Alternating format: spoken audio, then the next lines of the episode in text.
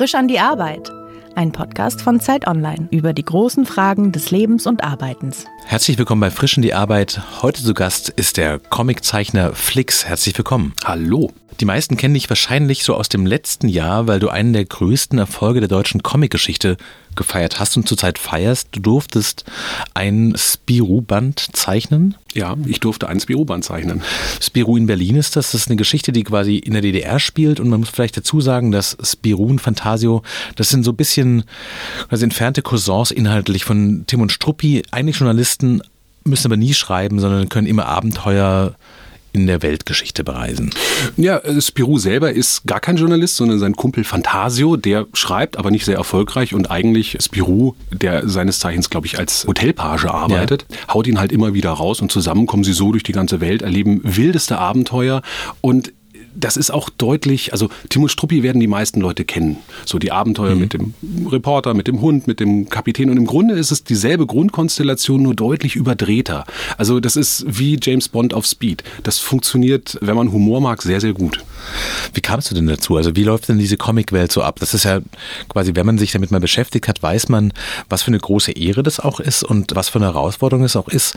Von wem kam die Idee? War das dein Wunsch? Ja, diese Figuren und diese Serien sind eigentlich der Grund, warum ich Comiczeichner geworden bin. Die habe ich als Kind gelesen, die habe ich als Kind geliebt und die habe ich als mhm. Kind durchgepaust, um irgendwie diesen Figuren näher zu kommen. Habe dann die nachgezeichnet, eigene mhm. Geschichten damit entwickelt. Aber es war lange, lange Zeit so, dass diese Serien von festen Autoren begleitet werden und von mhm. festen Zeichnern begleitet werden und das gar nicht möglich war, damit was Eigenes zu machen. Mhm. Also die Rechte hätte man niemals bekommen. Und jetzt so in den letzten zehn Jahren ist so ein Generationswechsel passiert. Die alten Zeichner, die so in eben von den sechzigern bis zur Jahrtausendwende eben gearbeitet haben, sind alt geworden, gestorben, mhm. fallen aus, und man überlegt sich, wie bringt man diese Serien, also eben Tim und Struppi, Asterix, Lucky Luke oder eben auch Spirou und Fantasio, wie bringt man die ins neue Jahrtausend? Wie hält man so eine Marke frisch und wie macht man die auch für die heutigen Leser mhm. interessant?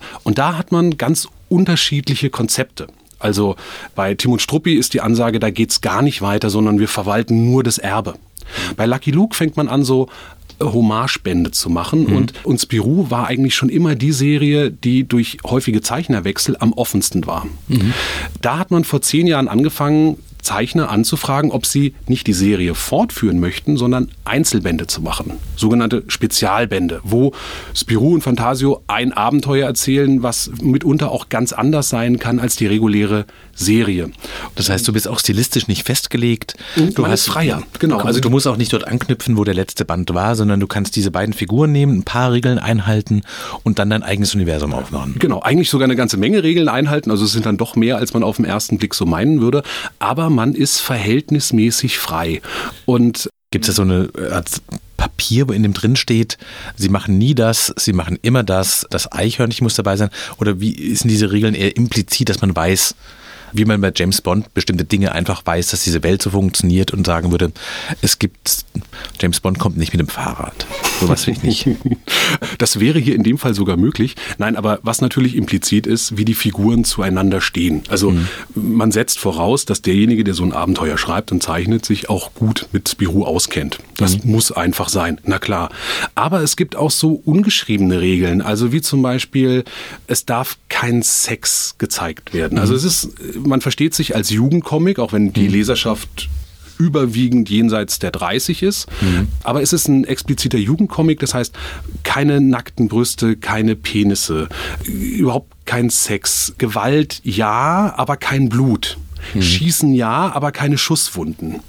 Solche, ja, solche mhm. Dinge, keine Drogen. Also wortwörtlich Comic-Gewalt eigentlich, so wie es das, weiß ich nicht, bei, genau. bei, bei, bei Tom und Jerry man so genau. kennt oder ja. bei, bei äh, Bugs Bunny. Ja, also so diese, das ist möglich, auch wenn die Serie an sich nicht so überdreht ist, aber sowas geht. Mhm. Aber da muss man, also dementsprechend muss man die Geschichte eben auch anlegen, und was ich versucht habe oder was ich spannend fand, ist, sie in einen historischen Kontext einzuordnen. Also die Figuren eben nicht alles ermöglichen zu können, sondern sie an einen ganz realen Ort zu bringen und zu gucken, wie funktionieren die dann da. Mhm. Du hast dir dafür die D D R und Ostberlin ausgesucht. Du lebst selbst in der Stadt. War das für dich quasi auch ein Weg, reale Orte einzubinden und zu sagen, ich kann da ja hinspazieren, kann da Fotos machen. Das ist vielleicht ein bisschen weniger kompliziert, als die beiden in auf eine Raumstation zu jagen. Ja, es hilft total, an dem Ort zu leben, den man zeichnet. Also man, mhm. das war auch die Idee, weil die Grundidee, also Spirou und Fantasio mal nach Berlin zu schicken, kam vom belgischen Verlag.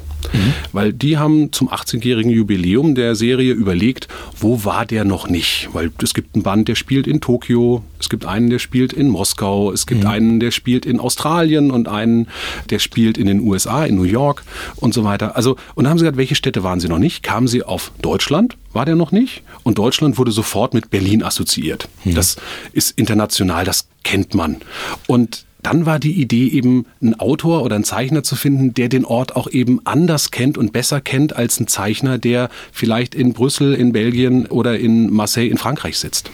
Man will verhindern, dass die quasi im Endeffekt definitiv auf dem Fernsehturm rumlaufen, weil das das Erste ist, was man findet, sondern man möchte quasi auch eine gewisse inhaltliche und geografische Tiefe haben, dass die Leute, die dort wohnen, auch sagen so, das ist wirklich unsere Stadt. Ganz genau. Ja. Also man, es war die Idee, so zu, im ersten Schritt ein Regionalband zu machen. Dann mhm. hat man, die, die Belgier halten leider von deutschen Comiczeichnern nicht besonders viel. Also es gibt auch nicht viele deutsche Zeichner, die international bekannt sind.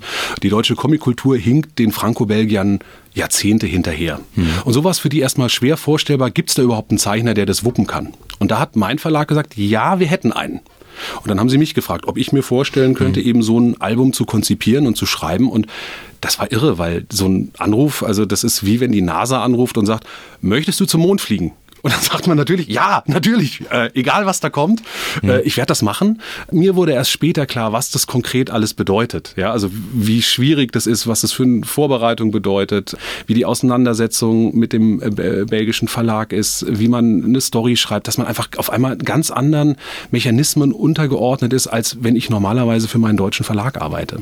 Weil du normalerweise deine eigenen Geschichten entwickelst, deine eigenen Figuren hast, dich nur an dich selbst halten musst, aber kann keine externen Regeln und nicht auch diese, dieses Erbe verwaltest. Ganz genau. Also mhm. das Erbe ist schon wahnsinnig groß. Spirou und Fantasio sind in Belgien Säulenheilige. Also die mhm. kennt jeder. Die sind mindestens genauso bekannt wie Lucky Luke und ähm, Tim und Struppi. In Deutschland ist es ein bisschen anders, mhm. was mit dem Verkauf der Comics zu tun hat. Also Tim und Struppi und, ja, und Lucky Luke und Asterix, die findet man an den Kiosken.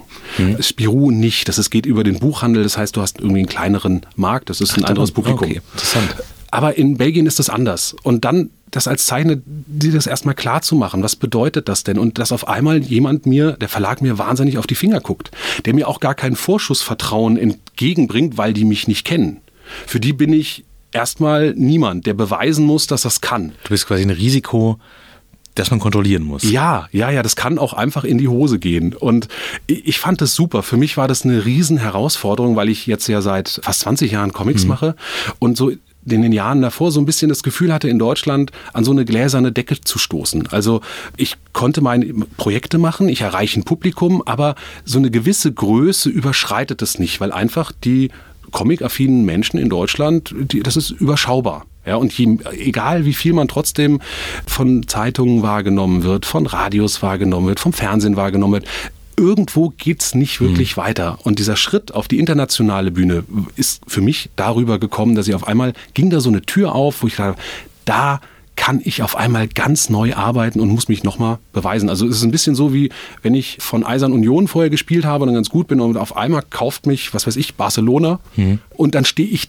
da auf dem Platz und es ist einfach nochmal ein ganz anderes Spiel und ein ganz anderes Tempo. Und ist es ja auch tatsächlich so, dein Band wurde auf Französischen veröffentlicht, was schon quasi der erste Adelsschlag ist, aber es kommen auch weitere Sprachübersetzungen, richtig? Ja, also das Französische ist natürlich der Adelsschlag, weil der französische Comicmarkt ist in Europa der größte. Da gibt es die meisten Leser und die höchsten Auflagen. Mhm. Und dass es dann eben auch noch weitergeht, der Band geht jetzt nach Spanien, nach Dänemark, nach Schweden. Ähm, also Irre. Äh, super. Das war in der Form vorher nicht möglich. Und so wird auf einmal ein Schuh draus, so kann man auf einmal vom Comiczeichnen in Deutschland auch leben. Das heißt, das war bisher für dich so nicht der Fall? Es ist ein schwieriges Geschäft. Also es mhm. ist eine ganz große Mischkalkulation, weil der Verkauf von Büchern alleine reicht nicht, um deinen Lebensunterhalt zu bestreiten, selbst mhm. wenn es gut läuft. Mhm. Das ist die Realität. Also ich glaube, da, da gibt es auch da gibt es keinen. Also ich glaube, der Letzte, der es irgendwie geschafft hat, war Ralf König. Mhm. Der bewegte Mann. Genau. Und wurde selbst auch verfilmt dann, also ist auch eine ganz andere Größenordnung nochmal dann wahrscheinlich. Ja, also das zu einer anderen Zeit, als gar nicht so viele Medien um die Aufmerksamkeit konkurriert haben. Also mhm, in den achtziger, neunziger Jahren waren Bücher einfach noch ein viel stärkeres Medium oder ein verbreiteteres Medium in der Wahrnehmung der Leute als, als heute. Heute gibt es einfach viel mehr daneben. Das Internet, Podcasts, was Leute sich anhören. Also jeder, der jetzt diesen Podcast so hört, anhören, ne? die, der liest halt in dem Moment nicht. Und das ja. ist halt immer dann ein verkauftes Buch weniger. Mhm. Also bei Ralf König ging das noch und selbst der haut heute jedes Jahr ein neues Buch raus, um weiter über die Runden zu kommen. Mhm. Also das, das ist heißt, reich wird man damit nicht, auch wenn man in der Öffentlichkeit steht. Ja, viele sind Scheinriesen. Also es wirkt groß, aber die Realität fällt dahinter also zurück. Also groß für deutschen Comic quasi. Ja. Hm. ja. Was hast du sonst gemacht neben dem Comiczeichnen her? Weil, also meine Einschätzung wäre jetzt gewesen, also du hast weiß ich nicht, vor zehn Jahren auch schon Online-Comics veröffentlicht, hast eine gewisse Präsenz gehabt ja. und wahrscheinlich so einer der drei, vier Namen, die ich als jemand, der sich dafür interessiert, aber jetzt auch nicht total tief in der Szene drin ist, die für mich so Haushaltsnamen waren. Was hast du nebenbei denn gemacht? Na, ich habe natürlich gezeichnet, im Schwerpunkt ja. habe ich immer versucht, mein Geld mit Zeichnerei zu verdienen. Aber ich habe dann Werbeaufträge aufgenommen. Mhm. Ich habe für Kunden gearbeitet, ich habe für Schulbuchverlage gearbeitet, mhm. ich habe Kleinstaufträge angenommen, ich habe für Leute Hochzeitskarten gestaltet, ich habe T-Shirts gestaltet, was mhm. irgendwie auch gebraucht wurde. Ich habe erstmal Ja gesagt. Irgendwann habe ich dann angefangen, Live-Shows zu machen, das heißt also mhm. meine Comics auf die Bühne zu bringen, vorzulesen und darüber so eine große Mischkalkulation mhm. zu machen, dass aus allen verschiedenen Ecken irgendwie Geld reinkommt und parallel dazu habe ich versucht, so viele Bücher wie möglich zu veröffentlichen. Also es gibt irgendwie, es gibt einen französischen Zeichner, Louis Trondheim äh, nennt er sich, den ich sehr bewundere und der hat vor Jahren, habe ich im Interview mal den Satz gelesen, also er macht so viele Bücher pro Jahr, dass es, dass man irgendwann an ihm einfach nicht mehr vorbeikommt. Und dann mhm. dachte ich, das ist eine schlaue Strategie. Nicht immer nur sagen, ich mache das nächste große Werk, was irgendwie sechshundert Seiten hat, sondern ich mache mehrere kleine Sachen. Und dann mache ich ein großes Buch und dann illustriere ich mal wieder ein Buch und dann mache ich einen kleinen Comic mit einem Kollegen zusammen. Dann habe ich eine Sammlung von Zeitungstrips, die ich dann nochmal als Buch zusammenbinde. Das mhm. heißt, ich achte beim Konzipieren meiner Geschichten auch schon, dass sie eben einerseits für die Zeitung funktionieren, andererseits sich umbauen lassen, dass sie auf Buchseiten funktionieren. Und so habe ich verschiedene Amphibienprojekte, die eben in zwei, in zwei Formen am Ende funktionieren mhm. und zweimal Geld bringen. Und so setzt sich das dann zusammen. Das ist wahnsinnig anstrengend. Ist es immer noch dein Traumjob? Ja, es ist interessant. Ja, also ja, ich liebe das Zeichnen und ich liebe das Geschichten erzählen. Also mhm. ich merke auch, dass das Schreiben und das Entwickeln von Ideen mir echt am aller, allermeisten Spaß macht. Hinten raus wird es eigentlich immer anstrengender. Also das Zeichnen ist noch okay. Was ist hinten raus? Naja, also erstmal schreibe ich ja die Geschichte. Ja. Das ist super, weil dann alles... Schreibt man wirklich so ein Drehbuch? Ja. Oder, also wirklich ja, ja. so Panel eins, erste Seite... Ach, ungefähr. Also ich ja. schreibe mit einem Drehbuchprogramm, also so wie äh, Filmautoren eben mhm. auch. Schreibe aber pro Seite was, erstmal, was auf den Seiten passiert. Ja. Also, und beschreibe das, beschreibe die Szenen und habe auch inzwischen so ein Gefühl für die Dialogmenge, die so auf eine Seite, auf eine Comicseite mhm. passt. Und anders als beim Roman muss ja am Ende jeder Seite bei einem Comic eine Art Pointe sein. Also man braucht mhm. irgendwie einen Grund, warum man umblättern sollte als Leser. Mhm. Und den muss ich liefern, weil äh, das ist anders eben als beim Roman. Da ist so ein Fließtext, der läuft irgendwie. Aber beim Comic muss das auf der Seite funktionieren. Also baue ich lauter kleine Szenen, die dann eben am Ende der Seite auch wirklich fertig sein müssen. Mhm. Und dafür muss man so mit der Zeit ein Gefühl entwickeln. Und das macht super viel Spaß, das zu schreiben. Ja, also das sind immer so kleine Einheiten und irgendwann setzt sich das wie so ein Puzzlebild zusammen und du hast deine Geschichte und die flutscht. Das ist schon toll. Und der nächste Schritt, das Geschriebene dann eben grob aufzuskribbeln und auf Comicseiten zu verteilen, mhm. macht auch total Spaß, weil da wird das dann so lebendig. Auf einmal siehst du die Figuren da stehen, du hast die Hintergründe, du siehst die Settings, du weißt auf einmal, was du für Orte brauchst und welche Einstellung. Mhm. Das ist super. Dann kommt die Recherche, dann sucht man sich eben Bildmaterial mitunter zusammen, was man für die einzelnen Orte braucht. Das ist okay, also da muss man halt immer gucken, wo man die Bilder herbekommt und wie man das irgendwie entwickelt. Und dann geht das Zeichnen los. Und das macht am Anfang noch Spaß, aber das ist eine sehr einsame Arbeit. Mhm. Also man sitzt wirklich viele, viele Stunden pro Tag am Zeichentisch, ist hochkonzentriert und gleichzeitig unbeweglich. Also ich stelle mir das immer vor wie so, eine, wie, so ein, wie, so eine, wie so ein Chamäleon, was auf dem Ast sitzt. Man sieht keine Bewegung, aber in dem geht wahnsinnig viel los und auf einmal kommt die Zunge raus. So ähnlich ist es beim Zeichnen auch. Wie lange sitzt man an der Seite oder du? Also mit allem Drum und Dran brauche ich für eine Albumseite in Farbe rund eine Woche. Krass. Mhm. Das heißt, wenn ich jetzt ein Band von dir durchblättere, kann ich quasi sagen, so zweiundfünfzig Seiten ist ein Jahr. Ja. Ja, ja, also deswegen so, und neben sowas dann eben noch andere Projekte zu machen, was ja auch immer am Kopf so ein Umswitchen mhm. bedeutet, das ist schon, das ist schon nicht ohne. Aber dann am Ende dieses fertige Buch in der Hand zu halten und merken auf einmal das, was du dir ausgedacht hast, das funktioniert. Die Leser rutschen da so durch und das ist, das ist für mich das schönste Kompliment, wenn jemand sagt, du, ich habe das in einem Rutsch durchgelesen. Dann denke ich, super, klar, ich habe ein Jahr dran gearbeitet, aber du hattest einfach zwei Stunden Spaß. Ja. Das ist grandios. Gibt es denn in dem ganzen Ablauf eine Lieblingsphase, wo du sagst, sowas am schönsten ist eigentlich die leere Seite und die Geschichte im Kopf so anzudenken? Oder ist es das Schönste eigentlich das Kolorieren am Ende, wenn du weißt, ah, das fügt sich zusammen und es ist der letzte Schliff da dran? Also tatsächlich, der letzte Schliff ist schon ganz großartig, weil man dann aber auch fertig ist. Mhm. Aber mein Lieblingsmoment ist wirklich, wenn die Geschichte so aus dem Nebel hervortritt. Man hat so eine Ahnung, da ist was. Und man mhm. geht in diesen... in diesen Nebel hinein und auf einmal findet man da was und dann findet man da eine Kontur und da eine Kontur und dann äh, sind Sachen auf einmal auf dem Papier, von denen man vorher gar nicht wusste, dass man die wusste. Ja, und dass man mhm. die im Kopf hatte. Die Geschichte entwickelt sich so und dieses Finden und dieses Glück vom Finden, das finde ich ganz großartig. Gibt es auch Dinge, die mit der Zeit langweilig werden? Also wo du sagst, sowas, ich weiß nicht, kolorieren stelle ich mir irgendwie meditativ, aber jetzt nicht so aufregend vor, dass man sagt, so, ja, jetzt kommt irgendwie eine ruhige Woche. Ja, da muss ich mich mental auch wirklich darauf einstellen. Also kolorieren ist langweilig. Ich ja. finde es langweilig. Ich weiß, es gibt Kollegen, die lieben das.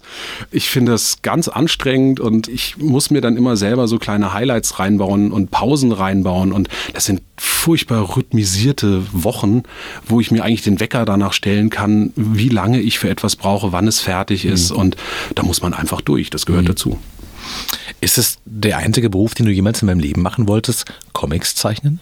Ja, als, als Kind wollte ich natürlich ein paar andere Sachen noch machen. Da hatte ich irgendwann mal die Idee, dass ich äh, Profiboxer werde, weil ich einen Film mit Bud Spencer gesehen hatte, wo der ein Boxlehrer war und jedem Jungen war und dachte, ja, wenn Bud Spencer mich trainieren würde, dann würde ich das hinbekommen.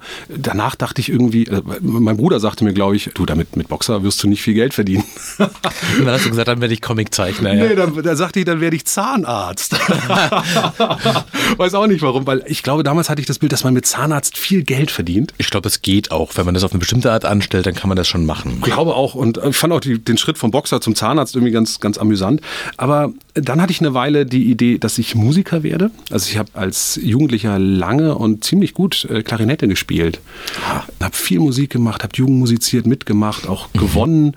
Also ich war da echt gut dabei. Und habe dann... als so mit fünfzehn gedacht, das studiere ich und dabei festgestellt, wenn man Musik studiert, brauche ich ein zweites Instrument. Das hatte ich nicht. Ich konnte kein zweites Instrument und habe dann mit fünfzehn angefangen, Klavier zu lernen, was auch ganz leidlich funktionierte. Bin mit siebzehn auf so ein Musikkonservatorium gegangen und habe da dann gesehen, wie gut die anderen sind. Mhm. Und da ist mir klar geworden, okay, wenn du Musik machen möchtest, so als, also mein Ziel war, Orchestermusiker zu werden. Das, die Chancen sind gering. Also ich bin nicht gut genug dafür. Das war mir irgendwie klar. Und ich habe gesehen, ich hatte einen, einen guten Klarinettenlehrer, der allerdings auch gerne Orchestermusiker geworden wäre, mhm. das nicht geklappt hat. Und dann dachte ich, okay, dann bist du am Ende Musiklehrer. Das möchte ich nicht. Also ich bin kein guter Lehrer. Hm. Und dann dachte ich... Das ist mit siebzehn aber sicher hart, wenn man quasi auch lange auf so ein Ziel hingearbeitet ja. hat, das als Lebensinhalt auch schon hat, das sich wahrscheinlich auch oft dafür diszipliniert hat und eben vielleicht nicht zur Party zu ganz, gehen. Ganz, oder ganz viel. Wenn morgen Jugend ja. musiziert ist, gehe ich am Abend vorher nicht in die Kneipe. Na, ich habe ich hab in der Zeit mitunter vier bis sechs Stunden am Tag geübt. Also krass. Ja. Mit fünfzehn. Wenn ja, andere, mit fünfzehn, sechzehn. Wenn andere quasi genau. mit dem Rad um Moped rumrasen so. Und knutschen und du hast Klarinette gespielt. Ich weiß, ich weiß noch, im Sommer, es war heiß draußen, ich habe die Rollos runtergemacht, um dann in meinem Kinderzimmer üben zu können, hat das Fenster auf und ich ja. bin allen in der Nachbarschaft so auf die Nüsse gegangen, dass ich immer wieder dasselbe Solostück von Riot gespielt habe. Und mein Bruder hat das gehasst. Also er, der ist weggefahren. Der hat sich ein Hobby gesucht. Der ist äh, Modellflieger geworden. Dass er einfach mit auf den Flugplatz fahren konnte, dass er nicht bei seinem Bruder sein musste, um ihm zuzuhören. Was ich ihm nicht übel nehme. Ich kann das gut verstehen. Das Aber war anstrengend. Und hast du denn das Gefühl, dass du im Nachhinein durch diese Musik auch eine gewisse Art von Disziplin und Fokussierung und Ehrgeiz mitbekommen hast, die vielleicht andere, die, also ich glaube so zeichnen, Comics zeichnen, den Wunsch haben, glaube ich, schon relativ viele an irgendeinem Punkt in ihrem Leben mal. Aber damit auch wirklich dann so strukturiert nach vorne zu gehen und das dann auch so zu machen, das ist nochmal was ganz anderes, als den Wunsch zu haben. Ich habe bei meinem Klarinettenlehrer gelernt, wie man arbeitet. Wie man sich Stücke erarbeitet und dass man, wenn man dran bleibt und es wieder und wieder und wieder macht, dass man zu guten Ergebnissen kommen kann. Mhm. Und das ist was, was mich bis heute trägt. Also ich weiß, wenn ich mich hinsetze an meinen Schreibtisch, auch wenn ich da ohne Ideen hingehe, wenn ich lang genug da dran bleibe, dann wird da zumindest etwas Passables bei rauskommen. Manchmal wird es sehr gut, in seltenen Fällen brillant. Mhm. Aber passabel ist immer zu machen. Und das gibt mir eine ganz große Sicherheit. Und vielleicht auch dann zu wissen, dass durch die Quantität irgendwann auch die Qualität kommt, weil man Dinge aussieben kann, weil man mehr, einfach mehr zur Verfügung hat. Na, man muss einfach machen. Also es hilft mir nichts, dauernd im Kopf zu denken, oh, das wäre eine tolle Geschichte oder oh, das wäre eine tolle Zeichnung. Mhm. Ich muss mich hinsetzen und das anfangen und das einfach machen und auch fertig machen. Weil das Schöne ist ja beim Machen, das Nächste wird immer besser. Also das, was man macht, ist nie das Beste. Also die Übung macht den Meister. Total, total. Also man lernt ja dauernd dazu. Mhm. Mit jeder Sache, die ich mache, lerne ich etwas. Und dann, das Gelernte kann ich dann auf das Nächste wieder anwenden. Und ich denke immer bei dem Projekt, wo ich dran sitze, oh super, das ist der beste Comic, den ich je gemacht habe. Und dann merke ich irgendwann, wenn der fertig ist, gucke ich, ja, der ist ganz gut, aber ich glaube, das und das würde ich nächstes Mal anders machen. Und das mhm. nehme ich irgendwie noch mit. Und das finde ich ganz toll, wie sich das so verändert und dass mhm. dieses, dass diese Ausdauer und dieses Dranbleiben sich einfach lohnt. Also man sieht es ja leider im Podcast nicht, aber du sprichst mit großer Emphase und auch einer großen Begeisterung davon. Macht manchmal diese, ja, die Freude an dem Beruf, macht die auch müde? Weil du merkst, sowas, eigentlich lebe ich das komplett und das ist halt einfach kein nine to five Job und es gibt eigentlich keinen Feierabend? Das ist manchmal anstrengend. Also keinen Feierabend zu haben, genieße ich einerseits, weil ich auch keine Arbeitszeiten habe und damit auch das Gefühl habe, ich habe eigentlich keine Arbeit. Also das, was ich mache, ist... Ist es nicht eine große Lebenslüge? Also ist das nicht genau das, was in den letzten Jahren einfach ganz oft so, wenn man das macht, was man mag, arbeitet man gar nicht mehr, man würde sagen, naja, vielleicht arbeitet man einfach immer. Also sagen wir so, so wie ich, es ist die Frage, wie man Arbeit definiert. Wenn man, ich erlebe bei vielen Leuten, oh, ich muss zur Arbeit, ich muss das irgendwie da sein, ich muss da im Büro sitzen, ich habe eine Anwesenheitspflicht, ich muss das irgendwie auf einen Termin runterrocken und so weiter. Also dieses, dieses Mühevolle, dieses von außen aufoktroyierte, mhm. das ist das, was ich mit Arbeit verbinde. Ja, also die, die Sisyphos-Anstrengung. Und das, was ich mache, ist, kommt von innen. Das ist mein Antrieb. Ich habe Bock, das zu machen. Und ich hasse manchmal diesen Bock. Ich bin manchmal so neidisch auf die Leute, die einfach um, was weiß ich, um sechzehn Uhr den Griffel fallen lassen, nach Hause gehen, eine Krankenversicherung haben, die äh, sie ausfällt. Kollegen, die, wenn sie nicht da sind, einfach das erledigen, was man macht, dass sie so ersetzbar sind. Ich bin nicht ersetzbar. Das ist schrecklich. Alles, was ich mache, muss ich machen. Das kann niemand anders machen. Mhm. Und das ist mitunter eine, eine riesige Last. Das muss man, also das muss ich dann auch wiederum ausblenden. Und auf der anderen Seite merke ich immer wieder, muss ich mir klar machen, was für ein, was für ein Geschenk ich habe, dass ich das machen kann, dass ich darüber Geld verdienen kann, meinen Lebensunterhalt bestreiten kann mit dem, was ich gerne mache. Und irgendwann wurde mir mal so klar, dass einzig und allein dieser Moment, wenn ich den Stift übers Papier ziehe, dass der mir gehört. Das ist mein Moment. Und den darf ich genießen. Alles, was danach kommt, ob ein Buch erfolgreich wird, eine Geschichte groß rauskommt oder ein Flop wird, das weißt du ja nicht. Da hängen ja ganz viele andere Leute dran und da hast du, ich will nicht sagen, nicht nichts in der Hand, aber doch sehr wenig in der Hand. Diesen Weil viele reinreden und Ja, und da kommt ein Buch einfach zu einem falschen Zeitpunkt. Ja, da machst mhm. du, ein, ich, ich habe Comics, die liebe ich, ja, und die haben sich ein paar hundert Mal verkauft. Und es gibt andere Sachen, wo ich irgendwie denke, ach, naja, das ist so, habe ich so runtergerockt, und die laufen auf einmal. Es gibt Strips, die ich für die, für die F A Z zeichne, ähm, oder auch für den, für, mhm. für den Kindermagazin von deinem Spiegel, die, die finde ich brillant, die, da freue ich mich jedes Mal, wenn ich die sehe. Und andere finden die doof. Und andere, die ich so denke, na ja, abgegeben und fertig, ist in Ordnung. Mhm. Die feiern andere ab. Ja? Und das, du, du hast es nicht in der Hand. Mhm. Du kannst es nur machen. Aber wenn du diesen Moment des Machens genießt, dann hast du immer dein Glück. Und dann ist es scheißegal, was danach passiert. Aber das heißt, weil du es gerade im Nebensatz sagtest, es gibt auch einfach Dinge, die du als Job machen kannst, wo du sagen kannst, das ist gut genug. Das ist nicht das, genau mein Ding, natürlich. Aber es ist nah genug dran, und natürlich. Jetzt ist Feierabend. Ja, es ist auch, ich muss manchmal Feierabend machen. Das ist wie, wie ein Fußballer, kann ich sagen, ah, jetzt bin ich aber so gut drauf, also in der zweiundneunzigsten Minute würde ich gerne noch ein Tor machen. Nein, das Spiel ist in der neunzigsten Minute vorbei, da muss der bis dahin drin sein oder nicht. Und dann ist es scheißegal, wie du dich abgerackert hast, um den Ball da reinzukriegen, oder wie dreckig das Tor ist, es ist halt ein Tor. Das heißt, du arbeitest auf Deadline hin, und dann muss was da sein, und ob du dann eine Viertelstunde später eine Idee hast, ist dann nicht auch schon wurscht. Ja, also es gibt Deadlines, gerade ich arbeite ja wie gesagt für Zeitungen, und da gibt es ganz knallharte Deadlines. Mhm. Bei Büchern ist das ein bisschen variabler, aber auch da gibt es Deadlines, und die müssen eingehalten werden. Also ich habe ein einziges Mal in meinem Berufsleben eine Deadline gerissen. Ein einziges Mal. Ich finde, Deadlines einhalten ist eine der wichtigsten Sachen, die man beherrschen muss. Weil, also brillante Sachen, die irgendwann kommen, braucht niemand. Ja, die, du musst auf den Punkt liefern können. Und selbst wenn es dann vielleicht nicht hundert Prozent ist, sondern nur neunzig Prozent. Aber das weißt ja nur du selber. Aber das klingt gerade ganz stark so, als würden eigentlich Talent und Kunst ein bisschen überschätzt werden und quasi Übung, Disziplin und Pünktlichkeit unterschätzt werden. Es ist eine große Mischung aus beiden, aber mhm. du, nur alleine mit Disziplin und Pünktlichkeit kommst du natürlich nicht weiter. Du musst unter Druck offen bleiben. Du musst dir so eine Offenheit bewahren und einen Zugang zu diesem, zu dieser Quelle. Ja, woraus zu diesem Zugang in den Nebel und dieses Vertrauen in den Nebel. Wenn du in den Nebel reingehst, um was zu finden, und Panik hast, wirst du nichts finden. Hast du den Zugang oder die Angst, den Zugang zu verlieren, schon mal gehabt? Also ist es so manchmal, dass du davor sitzt und denkst, was mache ich eigentlich, wenn mir wirklich in den nächsten zwei Wochen genau nichts mehr dazu einfällt? Ja, klar. Also das ist... Hast du einen Trick dann? Ja, also es, es gibt zwei Möglichkeiten, wie man's, die ich so für mich entdeckt habe. Das eine ist wirklich, sich zu disziplinieren. Und einfach dann länger sitzen zu bleiben, und das andere, das genaue Gegenteil zu machen, wegzugehen, Pause zu machen. Und obwohl man keine Zeit hat, vermeintlich, drei Schritte zurückzutreten oder fünf, vielleicht auch acht, und Abstand zu gewinnen, in welcher Form auch immer. Gibt es jemand, der strenger ist mit dir als du selbst?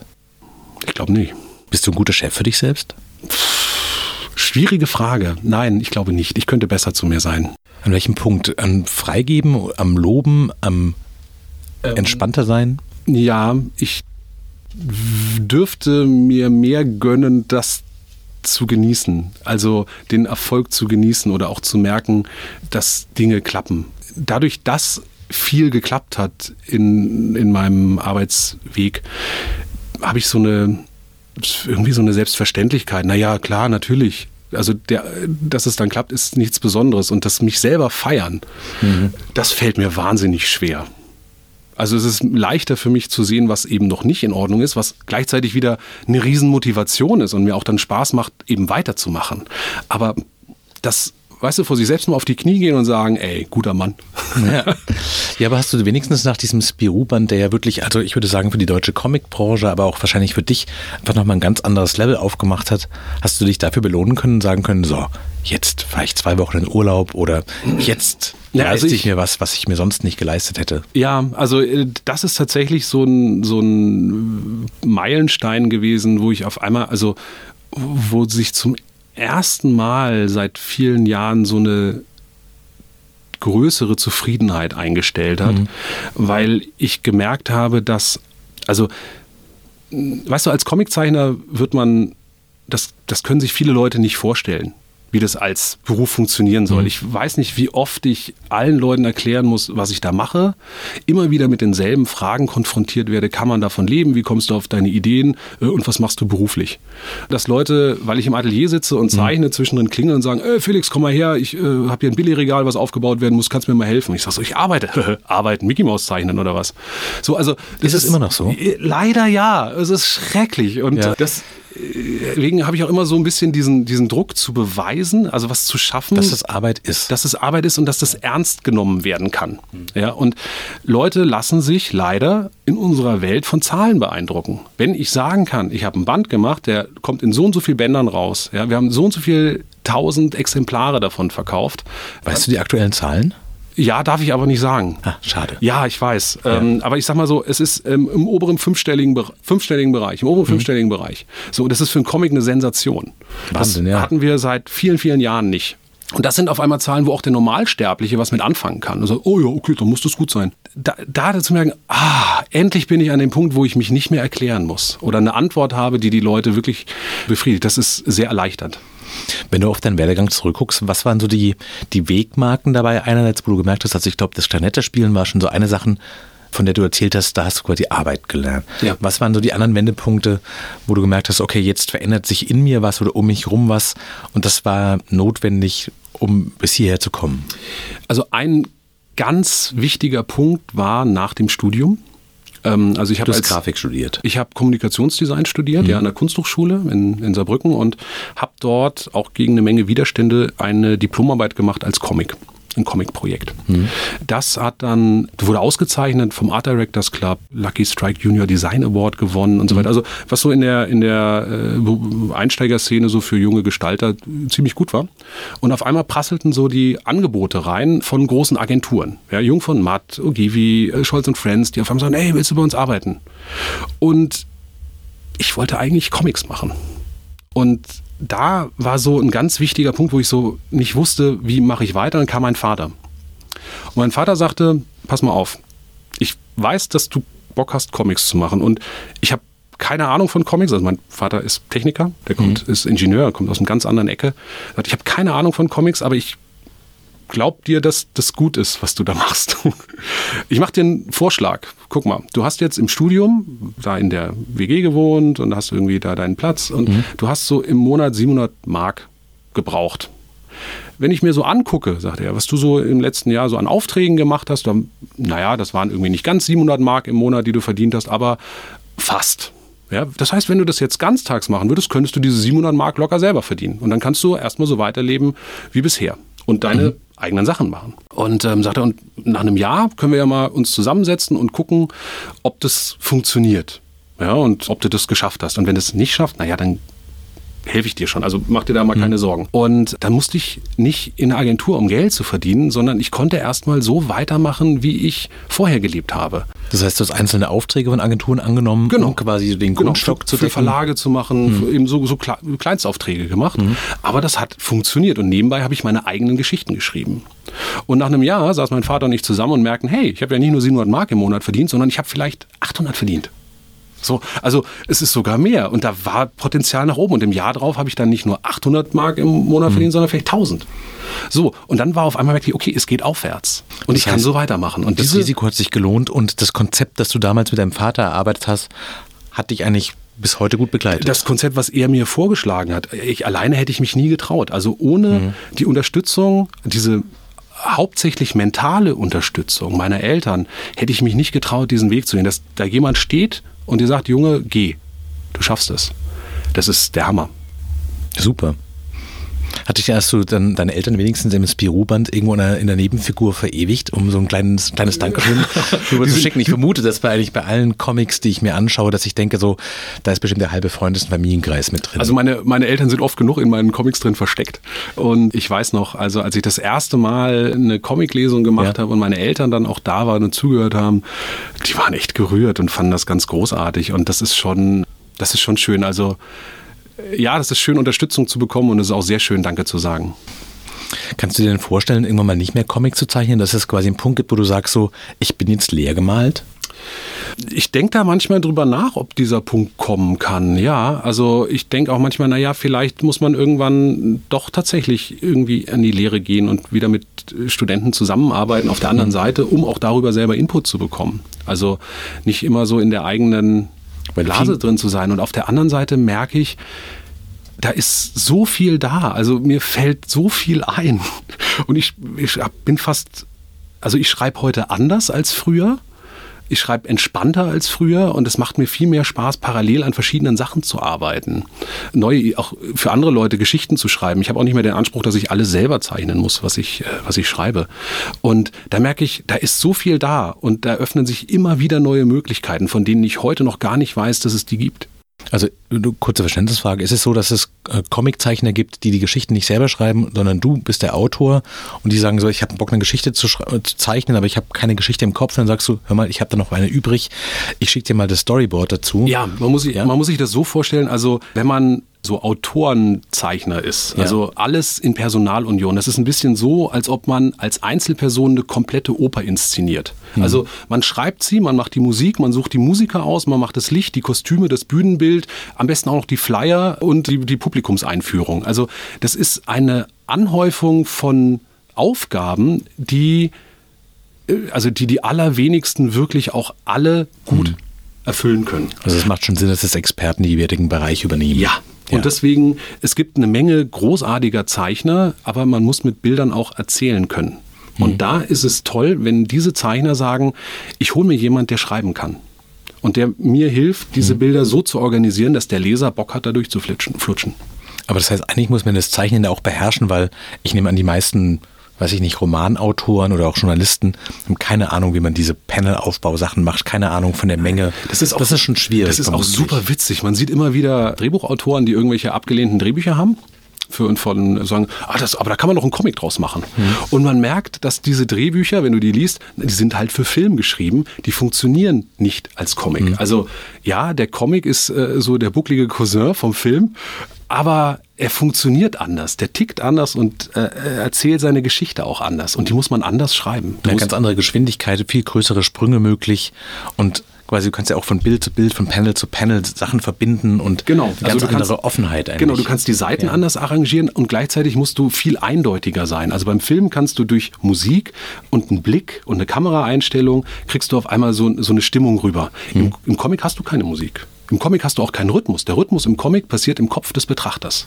Aber man kann schon verschiedene große Panels wahrscheinlich machen oder halt irgendwie Sprechblasen aneinander genau, rein. Das macht schon Geschwindigkeit, das oder? Das macht Tempo. Ja klar, du kannst es versuchen, aber das ist ein Angebot an den Leser. Ob der mhm. das auch so liest, weißt du nicht. Also das passiert, wie gesagt, in dessen Kopf.